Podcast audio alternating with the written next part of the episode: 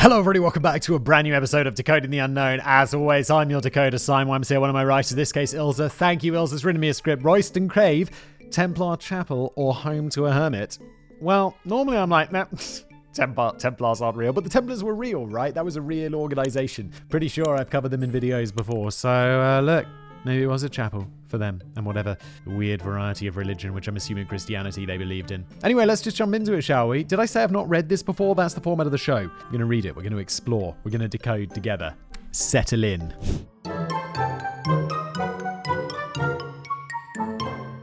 On a dark and cold night in a very distant past, an old man is hunched over a very important carving in the wall of a cave. It's late, and he's tired, but the blank canvas of the cave wall is calling to him, and with nothing but candlelight to work with and filled with divine inspiration, he slaves away carefully, eager to finish the unmistakable figure of a man hanging on a cross. We don't know who the artist is or why he's carving the scene of the crucifixion into the wall of a man made cave. We don't even know if anyone other than the artist saw it before the cave was filled up, closed off, and forgotten. For a mere couple of decades, or maybe even hundreds of years, there's no way to tell. The cave is lost, the artwork unseen and appreciated.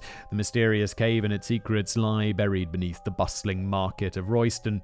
But the market is successful, drawing more and more people, and the town is growing fast. Then one morning, a couple of workmen arrive with pickaxes and good intentions.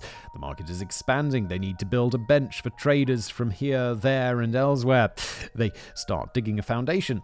This bench was being built to last. They never finished it, though. Instead of a bench, the townspeople of Royston got something completely unexpected. Underneath their feet was a man made cave filled with carvings. It was a mystery then, and it's a mystery now. This sounds like the sort of thing that, as a construction person, would really annoy me. it's like you're digging in your garden. It's, oh no, I found a cave.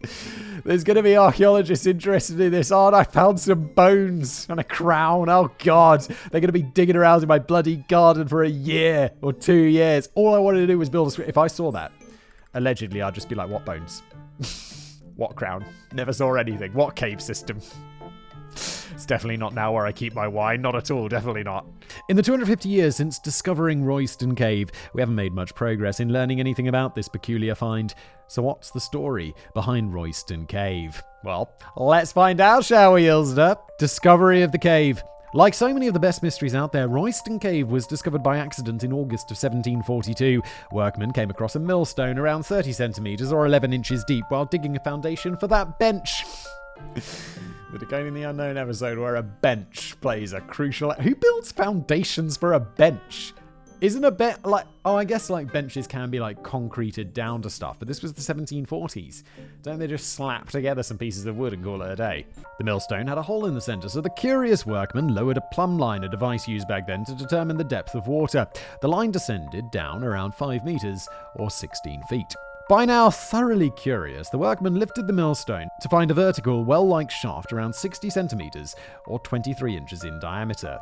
That's pretty tight. You're not going to be fitting down there. 60 centimeters. Could I fit down 60 centimeters? What is that? Like this? What is it? It's about two feet, isn't it, right? Two rulers' lengths.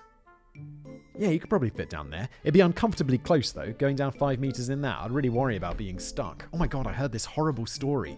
I think it was in Australia. There was some dude who, for some reason, he like dropped his keys in like a, a drain or something. And then he was like, oh yeah, I could fish those out. I'll fish out those keys and he reaches into the drain, and it's like somehow he falls into it with his head down in the drain, reaching for the keys. And he gets stuck there. And then it rains and he drowns in this thing. And I'm like, holy shit. Can you imagine a worse way to go? I'm like reading this just after that Titan submersible implodes. And I'm like, Jesus Christ, that's got to be a pretty bad way to go. Like, you're just down there and it's like, oh God. And then it crushes you to death, like some Byford dolphin accident shit. Which, uh, if you don't know that, don't don't Google Byford dolphin accidents. It's a nightmare. Uh, but then I made a video about this, and someone commented being like, "Oh yeah, the force that was exerted on that submarine. There's no chance they even knew what was happening. It was just there one moment and gone the next because the amount of pressure was just like insane. It would just crush it. The, uh, look, it's a YouTube comment. For take it, take it, take what you will from it. But they said that that sub would be crushed at such a speed that the eyes wouldn't be even be able to send a signal to the brain. Like, that's how fast it would have happened. So you're there one moment and gone the next, which honestly, That's the way to do it, rather than just be like, you know, you feel your body getting crushed in a submarine. What are we talking about? Benches, yes. Oh, holes in the ground. Right, yes, sorry, carrying on. Toe holes had been cut into the chalk on the opposite sides of the shaft, forming a ladder. A small boy was the first to be sent down the hole, though how voluntary this was was up for debate. There's no shot. I'd be like, no! No, they'd be get, get down there, lads! I'd be like, okay, I'm sorry, okay, okay, okay. Can I have a rope around? Get down there! Health and safety regulations just weren't the same back then. When the boy returned alive and unharmed, a thin man with a candle was sent down. Not sure if he volunteered either. The first two brave explorers discovered that the shaft was around 1.2 meters in length and opened up into what appeared to be an underground cave filled with loose earth and other debris. The first thought on everyone's mind was buried treasure, so they enthusiastically set about the task of enlarging the shaft and emptying the debris and soil from the cave. They hauled around 200 bucket loads of earth to the surface. We don't know the exact size of the buckets, but that's a lot of earth. Well, they're not going to be bigger than 60 centimeters wide, are they? Which is, it's a lot of earth, but it's always surprising, like, how many buckets it takes. And then you've got a surprisingly small amount, small pile afterwards. Of course, rumours of possible treasure spread like an August wildfire in South Africa, and the workmen doing the digging had to work at night because of the daily growing crowd of spectators. The debris hauled out from the cave included a skull, decayed bones, a fragment of a small brown drinking vessel marked with yellow spots, and an unmarked piece of brass. All of this, except the skull, was considered useless trash and promptly chucked away, sending any chance of finding out who made the cave or why to the nearest trash heap, never to be seen again. I yes, in the past they were like, ah, let's find some treasure. They're like, what about the historical relevant? Historical what? What about the treasure? Shut up, you nerd! The find was of great interest to antiquarians of the time. Those nerds. Let's find the treasure. And the Society of Antiquities sent Reverend George North to inspect. North was a bit early to the party as the caves were still in the process of being cleared when he arrived, so his report is incomplete. However, he did note that the ceiling dome had either been repaired or strengthened at some point before the rediscovery and was about 30 centimeters, that's 23 inches, from the street above. He also noted the top of an arch opposite the shaft the workmen discovered and concluded that it was probably an air vent or chimney to remove the smoke. However, he did note that the ceiling dome had either been repaired or strengthened at some point before the rediscovery. It was about 30 centimeters, that's 23 inches from the street above. No, it's not. 30 centimeters is not 20. That's not right. Is that right? No. 30 centimeters is the length. We've already talked about rulers once. 30 centimeters is about a foot right? Which is 12 inches? Look, I remember, look, I grew up in the UK, so we had metric and imperial. A ruler's 30 centimeters, 12 inches long. So I don't know where else I got 23 inches from. It's not correct. He also noted the top of an arch opposite the shaft the workmen discovered and concluded that it was probably an air vent or chimney to remove the smoke from candles and lamps since it was simply too narrow to be anything else. It was for tiny children to go down. Today, this is known as the Eastern Shaft. Reverend North came to the conclusion that the cave had been built probably around the time that the town itself was founded. The next antiquarian to visit was Dr. William Stukeley, who arrived in Royston on October the 19th, 1742.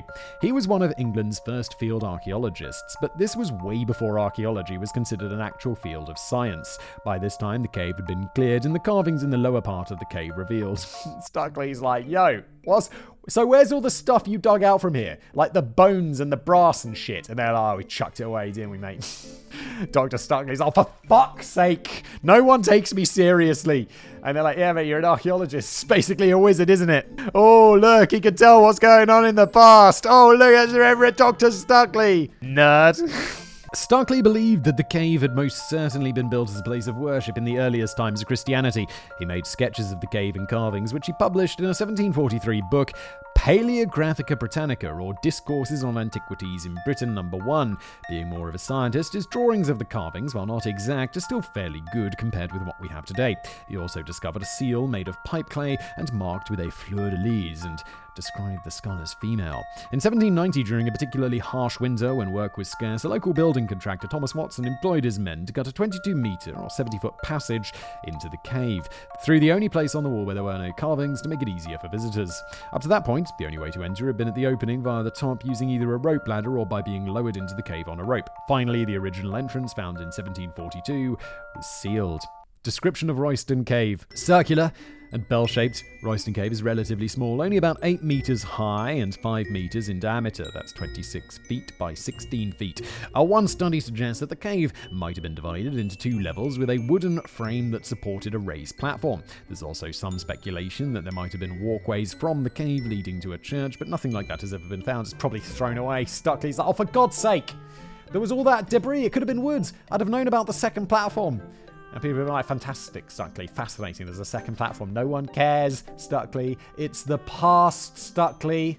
At the base of the cave is a raised octagonal step. Those leaning toward the idea that the space had some religious significance believe the step was possibly used for kneeling and prayer.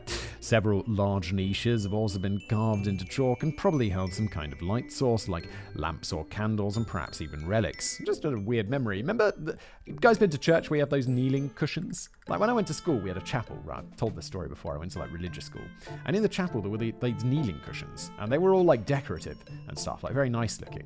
And I don't think we ever used those because they'd be like, the, the reverend or whatever would be like, and let us pray. And everyone would just like lean over. No one would ever get down on their knees. If you, if you did get down on your knees, you're almost certainly doing it as a joke. And then the teachers couldn't be like, don't get down on your knees because then it'd be like, I'm just praying extra hard. I just want to pray on my knees to Jesus. And yeah, it's not funny. Let's just move on. Thanks for that pointless aside, Simon. Feel free to share more of your random memories with us. When the cave was initially discovered, the dome ceiling was partially tiled. At some point, the original dome ceiling was destroyed and replaced by brick. Sadly, whatever was left of the tiles was also chucked into the same landfill as the bones and the cup fragments. just Stukeley's inner person is just screaming. What makes Royston Cave so extraordinary is not the fact that it's a man made cave beneath a road, it's the carvings. The walls of the cave are covered with unusual carvings. The carvings were most likely coloured at some point, as one visitor in the mid 19th century reported St. Catherine wearing a yellow dress and some red on the carvings depicting the Holy Family. However, due to age and damage over the years, only small traces of colour remain. The carvings have been described as detailed, but I think that's being a bit generous. It's unlikely that they were made by just one person, and whoever made them probably didn't have any training in carving or sculpting, so we're not looking for an artisan or an artist. That doesn't make them any less interesting or valuable, though. The biggest mystery, however, is what these carvings are meant to represent, and there are quite a few interpretations. Many of the carvings appear to be Christian in nature. There are some crucifixion scenes and enough crosses to make a vampire very nervous. One panel seems to focus on the death and the resurrection of Jesus. There appears to be a resurrection scene with Mary Magdalene or an angel sitting on a stone rolled away from the entrance of what is presumably the grave of Jesus. I like how I was like, yeah, yeah, they're pretty crudely drawn, drawn, but that doesn't make them any less valuable. it kind of does, doesn't it? Because if they were better drawn, we'd be like, well, yeah, that's Mary Magdalene. It's not an angel. It's not an angel. That's not an attempt at a wing.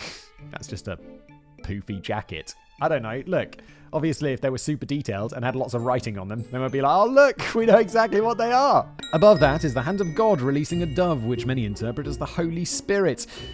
Beneath the dove was the body of a shrouded figure. However, only the head remains today. Some theorize that this might represent the body of Jesus within the Holy Sepulchre prior to resurrection. Just thinking, like, these.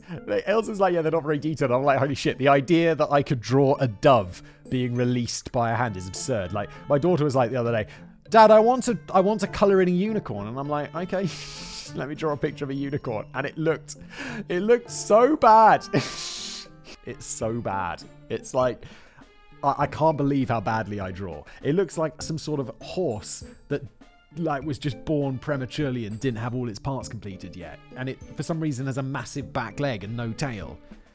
I don't know what's wrong with me. I just can't draw at all. There are also a whole lot of saints, including St. Catherine, holding a representation of a spiked wheel associated with her martyrdom. St. Lawrence, who is also referred to as the Grail Saint and martyred on a gridiron holding said gridiron, and St. Christopher, considered to be the patron saint of travellers with the child Jesus on his shoulder and a staff in his hand. Finally, we have a figure with a sword. This could either be St. Michael or St. George, the patron saint of England. The sword of the saint, that could either be Michael or George, points to 13 figures which might re- represent apostles. 12 of the figures are about the same size, while the 13th is smaller and appears at the back toward the right hand end of the carving. This is apparently Judas. Three figures that appear to be two adults and a child are also considered to be the Holy Family Joseph, Mary, Mary and the child Jesus. This doesn't sound very like coherent, does it? It just sounds like some dude went into a cave and was like, let's carve some pictures and shit. It's like, well, I forgot for reference, I love Jesus. Yeah, he's just like, he's just having a good time carving some bad pictures. Why is this so interesting? Why are we so into this cave? It just sounds like, I mean, I, I don't want to be like dismissive of history and stuff, but this is just a cave someone found underneath a road where some dude was just like scribbling some pictures into the walls. It would kind of be like someone discovering like an old road tunnel in a thousand years and being like, oh, I wonder what that means. And uh, we'd just look at it and be like, it's graffiti, it's a tag. It's just some idiot who sprayed it in spray paint. Can we please forget about it? There are more figures that can't be identified. Some are marked with crosses, which could suggest saints, while some are marked with hearts, which could indicate martyrs. Two small figures below St. Catherine could possibly be Richard I or Richard the Lionheart and his wife, Queen Berengaria.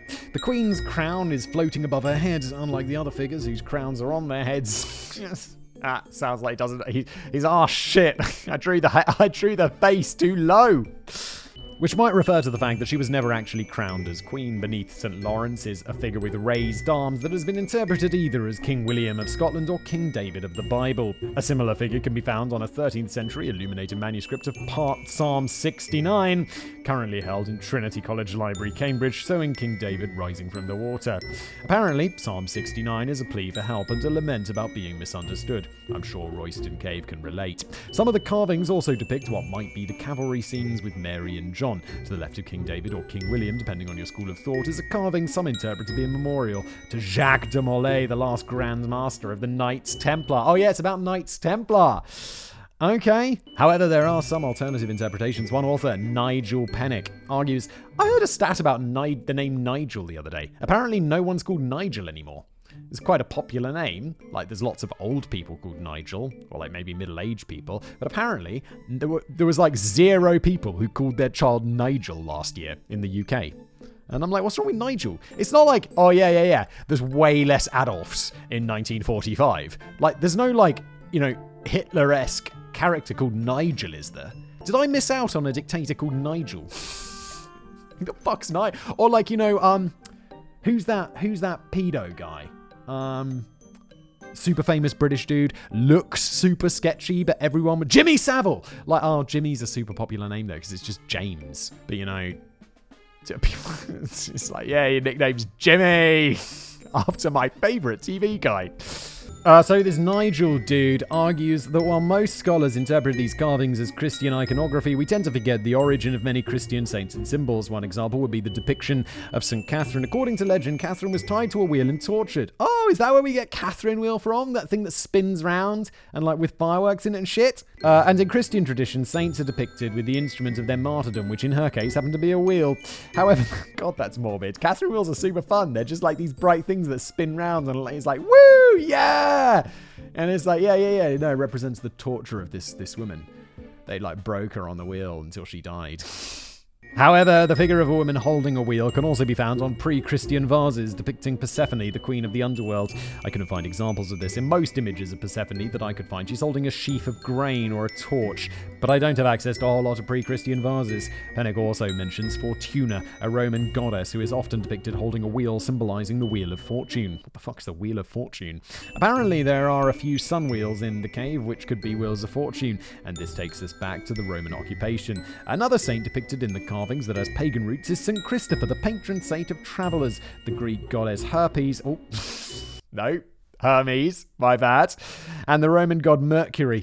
They were the protector of travelers, among other things. Greek and Roman gods have a diverse portfolio. Yeah, yeah, it's always like, oh, what's this the the, the god of? Oh, well, yeah, it's the god of um pies and also prostitute. That's what it'll be. Yeah, well, it's just so random, randomly assigned. Yet another interesting interpretation suggests that in one image, a long sword appears to have a three lobed pommel, which would possibly make it a Viking sword. The carvings next to the sword could be the lineage of the Normans who occupied Britain and France. What some interpret as the Holy Family could be a reference to William Longsword, the second ruler of Normandy who reigned from 927 to 942, his Viking father Rollo, and his French mother Poppa of Bayeux. They all, car- all from one carving of a very long sword. oh my god. well, I'm glad. Okay, so there's lots of carvings in this in this cave? Let's get to. I want to know about the the the. the what, what's mysterious about this cave? It just sounds like some dude went in there and just carved some shit up. Who built Royston Cave and why? Here we go. to know some dude who was just I just want somewhere to go and like draw pictures of Jesus. I don't have any friends. Who exactly built this cave and for what purpose is very much a mystery. Without any written records about the cave that before it was founded in 1742, it's unlikely that we'll ever know what the carvings mean or who carved them in the first place. Of course, uncertainty tends to give rise to conspiracy theories. Here we go. So there's a whole lot of theories ranging from slightly possible to downright ridiculous and have decided not to bother with the Freemasons did or go into the significance of the cave being important ley lines. Rather, we'll be considering a few theories I find interesting and at least somewhat plausible. So let's kick it off with everyone's favourite, ancient aliens. No, I'm just joking, it's the Knights Templar, but I bet there's someone out there who's been like, it's made by aliens. History Channel's probably done a whole money spinning series on it. The Templars built it. The Knights Templar was a religious order initially founded in 1118 with the aim to protect pilgrims on the road to Jerusalem and the Holy Land. The order was persecuted in France by King Philip IV around 1307 and finally disbanded by Pope Clement the, by Pope Clement in 1312. Wasn't it because they wanted all their money? They were like, let's get rid of them and take all their money and shit because they were like rich and stuff. And the, the, the, king just was like, yeah, I just want that. I'm just going to take it and I'm the king, so I can do what I want. It's the benefit of being king is that he's got that primus juris nocti or whatever it is. He's gonna like, I'm gonna sleep with all the peasants and also take the Templars' money because I'm king, bitch. As we know, the Templars were a wealthy order and they had strongholds all over Europe and England. One of these strongholds was in nearby Baldock, a town apparently founded by the Templars in the 1140s, around 8 miles from Royston. Many proponents of the Templar theory believe that the carvings alone prove a Templar connection. One carving looks like it could be two riders on a single horse, which was the symbol of the Templars. Despite the order being wealthy, individual knights were not so, so they had to fit two knights per horse. Really? like, no, Rufus, you have to ride bitch today. However, this has been greatly disputed. Just imagine these Templars. Ah.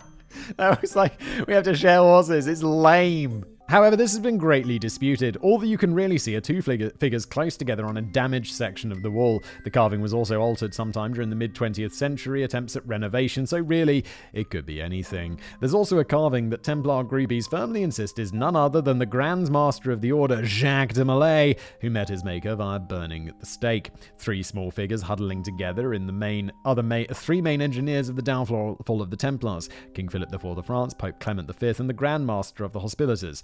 I've got no idea how the Hospitallers fit into the picture, but I'm no Templar expert. They probably don't. It's probably just like, oh yeah, we, there's three of them. Let's just, uh, this guy was also bad. Conspiracy theories, where you take facts and you twist them and ram them so hard that eventually they fit your theory, even though they don't fit your theory and it's stupid. A smaller figure holding a skull in his right hand and, his ca- and a candle in the left represents a candidate for the initiation into the order. A number presumed to be a date, 1347, has also been uncovered. Most scholars agree that the carving seems genuine, which suggests that someone was in the cave in 1347. According to the Templar theory, the Templars used the cave to meet in secret after their order was disbanded back in 1312 and only stopped using the cave in 1347, after which they filled it up and moved to Scotland or Nova Scotia or wherever homeless Templars go. A firm believer in the theory that the Templars were connected to the cave was local archaeologist Sylvia Beamon, who spent decades researching the cave. Beamon believed that the Templars stationed in Baldock close to Royston weren't fighting knights, they were administrators artisans, and farmers looking after the local Templar estates. Around the 12th century, a market sprang up in Royston, and the Templars sold their produce at the Royston Cheese and Butter Market between 1149 and 1254. In 1199, the Templars had a dispute with the local priory as they claimed to be exempt from tolls in English markets, so we have document proof that the Templars most certainly were in Royston.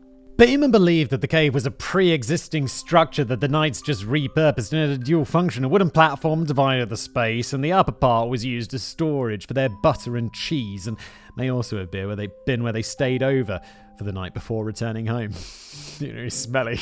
So I did that. There's no refrigeration. I have to sleep in the room with the cheese and the butter. You're like,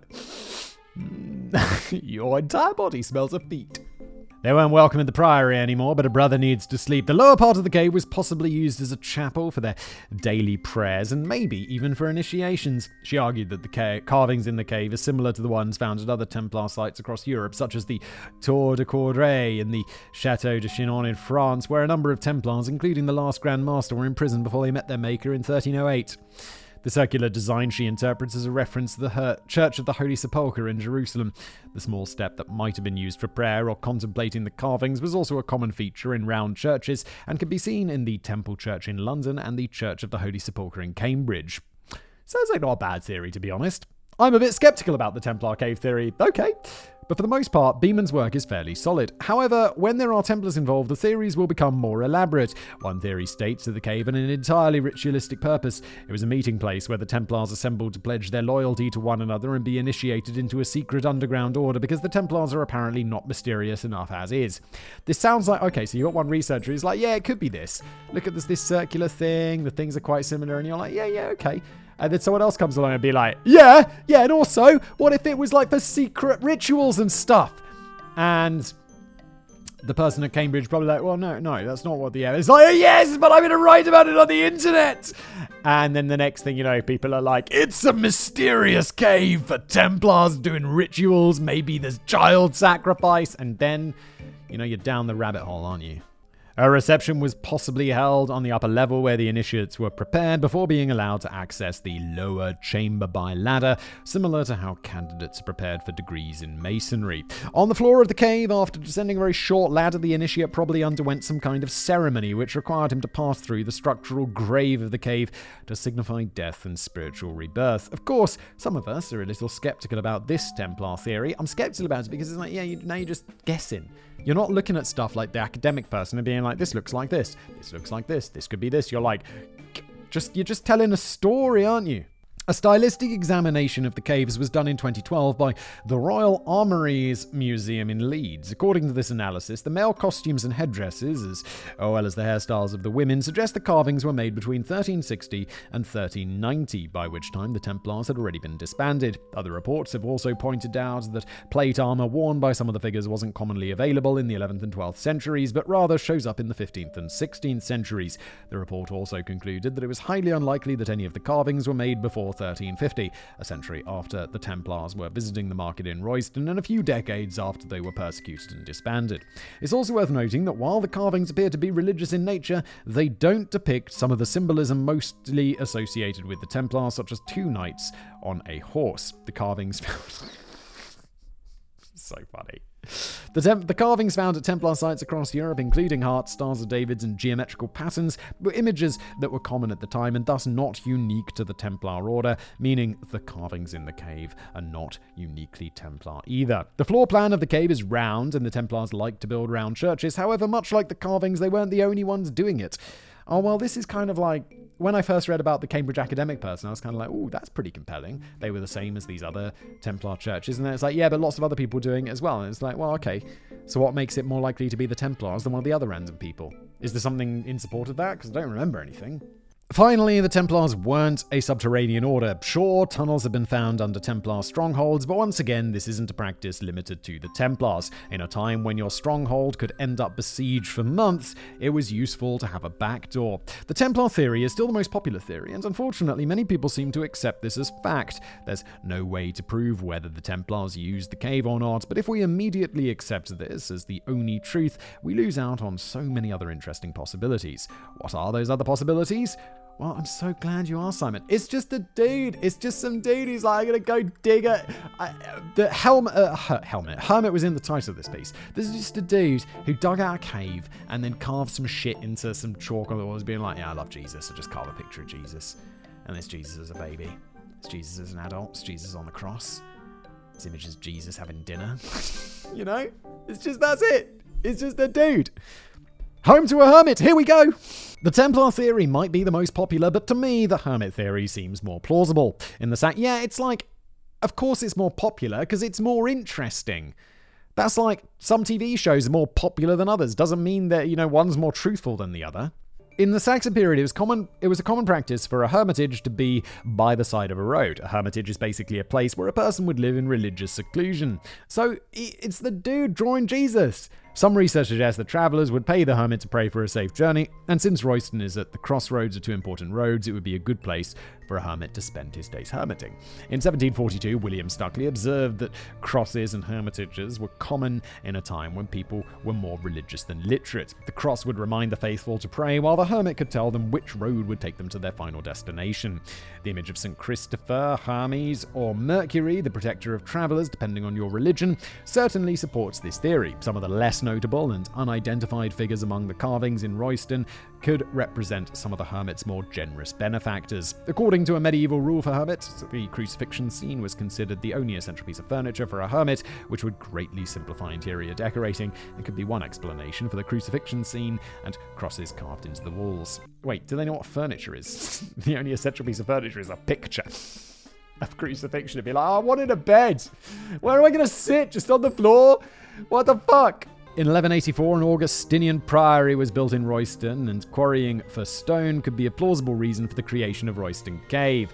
Once the Priory had the cave, it's within the realm of possibility that they decided to use the cave either as a storeroom or a hermitage, depending on whether they had a hermit on staff. As we've already stated, the carvings were not made by a skilled artist, and probably more by more uh, the, more than one person, which would explain the occasional repetition and why there doesn't seem to be any particular order to the carvings. If the cave was indeed a hermitage, the carvings were possibly inspired by visions the inhabitants had while spending their days in darkness. I like isolation sometimes, but I'll take the cabin in the woods over a hole in the ground anytime soon. Yeah, and after a while, you're just gonna go crazy.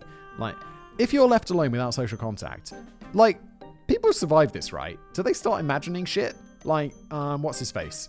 Tom Hanks talking to Wilson in that movie, Castaway? That must happen, right? I'd be talk. I, I talk to myself just alone in my office, just like wandering around. Just sometimes I'll catch myself and I'm like, if someone was listening to you right now, they'd think you're fucking mad. Just like just be wandering around talking to myself. If I was actually left alone, like abandoned somewhere in the forest, I think I'd be mental within a week. In 2020, Keith Fitzpatrick Matthews, archaeologist and curator of the local museum, provided more proof to back up this theory. Wait, which theory? Uh, the, oh, the Hermitage theory. Sorry. Tiny brain. Fitzpatrick Matthews dated the carvings in the cave to the late 15th century based on similarities between the carvings in the cave and carvings and paintings in churches of the period. If you accept this date, we have a possible candidate for who made the cave in the very or in the very least lived in the cave at some point and made the carvings on the wall. In 1506, a Royston hermit died. Unfortunately, we have no name, and in 1540, a hermitage in the parish was sold. Or we could have at least written, like, you know, name of hermit was here or something in the wall, couldn't it have? Then we'd know. Just look, you graffitied the shit out of the place anyway, why not write your name on it? The documentation doesn't specify what or where this hermitage was, but Royston Cave is certainly a strong contender. The hermitage was bought by Robert Chester, the same person who built a prison house on Icknield Street around 1550. Fun side fact there the cave would have made an ideal prison cell. No one is going to be escaping from a man made cave with only one entrance. If the carvings weren't the work of a bored yet determined hermit, they might have been done by bored prisoners. Fitzpatrick Matthews also pointed out that the fragments of the brown cup that were thrown away when the cave was rediscovered doesn't match any known star from the medieval period. However, it does match the description of slipware, earthenware used in the 16th and 17th century. The pipe clay seal found later in the cave is also unlikely to have been made before the 16th century. This suggests that the cave was probably filled during the late 16th or early 17th century, possibly because the carvings were considered Catholic and the country was now Protestant. While this theory seems more likely, it's still speculation. In 1536 to 1541, Henry VIII closed monasteries, priories, and convents in England, Ireland, and Wales, and the Priory of Royston was one of many to fall. With the dissolution of the Priory, any records of a connection between the Priory and the cave were destroyed or lost. So thanks a lot, Henry, you bell. yeah, I mean, I just think it's this is this is sorry, that's the end of this section. And I just think it's that I think this is it. It's just some random dude in a cave making drawings on the wall. It's got nothing to do with the Templars. That's just people's overactive imaginations. They read something that some academics said oh, that's an interesting similarity, and went wild with it. A noble chapel to understand where this theory comes from, we first need to look at the history of Royston, specifically how it's got its name. Today, Royston Cave is located beneath Melbourn Street, but hundreds of years ago, the town looked slightly different. Melbourn Street was Icknield Way, an Iron Age track running all the way from East Anglia to Salisbury Plain. Then, around 2,000 years ago, the Romans built Ermine Street that ran from York or Eboracum in the north to London or Londinium in the south. These two prehistoric roads crossed at Royston. In Roman times, it was common practice to erect shrines at important crossroads. Later Christians would replace these shrines with Christian shrines or more commonly crosses. In 1184, we find the first mention of a cross at the crossroads called the Cru Roesi. So, according to legend, the cross was placed by Lady Roisia or Rohesia. The base of the cross can still be seen in the town square today. Leaving it in the middle of the crossroad would, of course, some minor traffic delays. yeah, yeah, because now we have like fast vehicles and shit. Eventually, it became Roisia's Cross and then Roisia's Town and finally Royston. It's theorized that this same Lady Roisia used Royston Cave as a private chapel during her lifetime and finally as a crypt. Oh, it was her bones and they're just like, throw them in the bin! Let's find that treasure! William Stukeley even thought that the skull he found in the cave belonged to the mysterious Lady Roisia. So, who was this important lady of the cave? Well, as with most aspects of the mystery, we don't know. But there are a few contenders for the title. One possibility is that she was the wife of William the Conqueror's steward, Eudo Dapifer. He was a very important man who owned land in Royston around 1066. Another possibility is Rohese de Vere, the wife of Geoffrey de Mandeville, uh, the first Earl of Essex, who passed away in 1170. A third lady this could be referring to is Rohese de Mowbray, daughter of Richard de Clare, a man with a long list of titles, among them 5th Earl of Hertford. She was also known as Roisia, and she died in 1299. So, to recap, one of these fair ladies, or possibly none of them, put up a cross at a crossroad, used the cave as a chapel and finally a resting place, and eventually gave the town its name. If only someone had thought to make a note of the exact lineage of Our Lady of the Cave. I still think it's the Hermits. This is a fine theory. I mean, it's better than the, like, Templars, but it's a dude. It's the dude. It's the Hermit in the cave just drawing some pictures of Jesus. It is. Okay, we have one final theory. I don't think it's going to beat out the dude in the cave. One of the many things the Roman soldiers brought with them to Britain was their worship of Mithras. The origins of this mystery culture are a bit complex, but suffice to say, he was one of many Roman gods. Honestly, I don't know much about the Romans in Britain other than they managed to lose a legion in Scotland, so I found this theory particularly interesting. I don't really, I mean, yeah, I know the Romans were in Britain and stuff. Mostly, you're reminded of it today because you're just driving along the site that is an incredibly straight road. They just built these super, we call them Roman roads. They're just like mega straight. Like just go on into the distance. I remember the school, the road between where I went to school and where I lived was just one like enormously straight road. Just like miles and miles of just straight road. Uh, we do know that Roman legionaries were more than just fighting men, they were competent engineers and could construct roads and forts.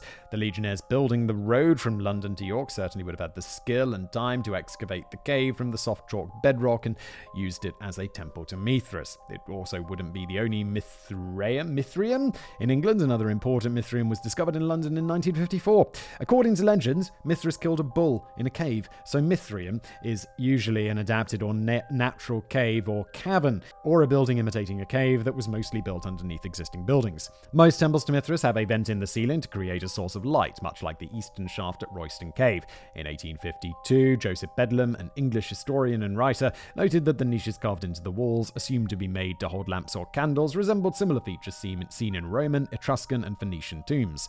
It was also common practice to decorate a mithraeum with carvings and painted scenes, and we know that the carvings in Royston were coloured at some point in time. One thing that puzzled me about this cave is the fact that it is full of carvings except for one section where the new entrance was dug. That seemed mightily convenient to me. However, a mithraeum would explain this. The central mystery of Mithras' celebration was a seven stage initiation. These stages would sometimes be marked on the floor in mosaic or in relief on the walls. An eight sided cave would allow room for the seven stages, and a blank side meant for the altarpiece.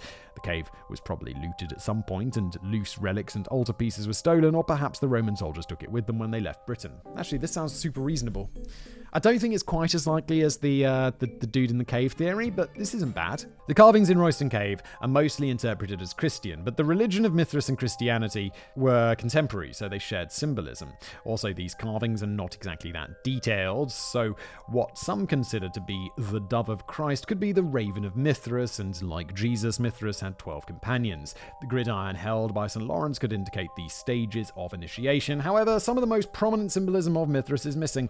A depiction of Mithras Mithras slaying the bull is very important, but nowhere to be found in Royston Cave. The worship of Mithras was considered a rival to Christianity, and practitioners of this faith were persecuted. Until the practice was eliminated in Rome, so it's possible that the cave started out as a temple to Mithras, but once the Romans left, the original carvings were altered by Christians, leaving us with a puzzle on our hands. Conclusion.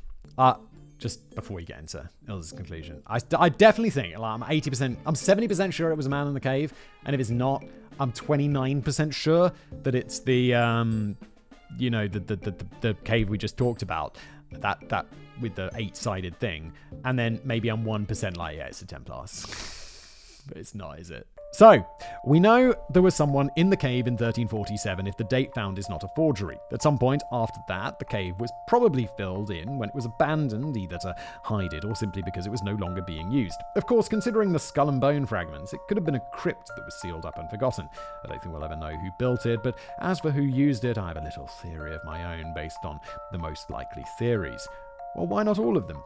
The cave is a pretty permanent structure. It won't rot away like wood or get razed to the ground in a siege. The Romans left England in 383 CE. Oh, that makes sense. Yeah, it was like maybe the Romans made it and then the Hermitage dude came in later. If they were the ones who built it, they certainly didn't need it anymore. I don't see why a lady, Rosa, couldn't have used it as a chapel. There's no tunnel linking the cave to the priory, so I find it unlikely that the priory used it as a storeroom. It would just be impractical. However, I can see the Templars using it when visiting the market and a hermit moving in after the Templars stopped coming around. But I don't really think there's much evidence for it being the Templars. It's just like a couple of coincidences, and other people were doing similar stuff, like as the Templars design wise, at the same time. So I just don't, I think like that's someone trying to jam the Templars into history because that's conspiratorial and fun or whatever. But I just think it's the more boring options. Some old lady oh, or some important old lady used it as a chapel and then was buried there. And then a hermit later on came along and chilled out in there because that's what hermits do. That's what I think's likely. If every group that used it and perhaps the odd peasant taking shelter while on their way to a market or visiting relatives added their own little bit of graffiti, that would explain the mashup of symbolism and religions and the fact that there doesn't seem to be any particular rhyme or reason to the carvings themselves. At the end of the day, all we want to do is be remembered. We all want to mark our time spent on this earth in one way or another, and since not all of us will have successful YouTube channels, leaving my important mark on the world. Sometimes the only way to do that is to carve a crude picture on a cave wall or quote Shakespeare on the door of a bathroom stall. Yes, and that's where we end today's video. Thank you so much for being here. If you enjoyed it, please leave a review on Apple Podcasts or wherever you get your podcasts. And if you're watching this on YouTube, you got to saw my brilliant picture of a unicorn. uh, like, subscribe, and I'll see you next time. Thanks for watching.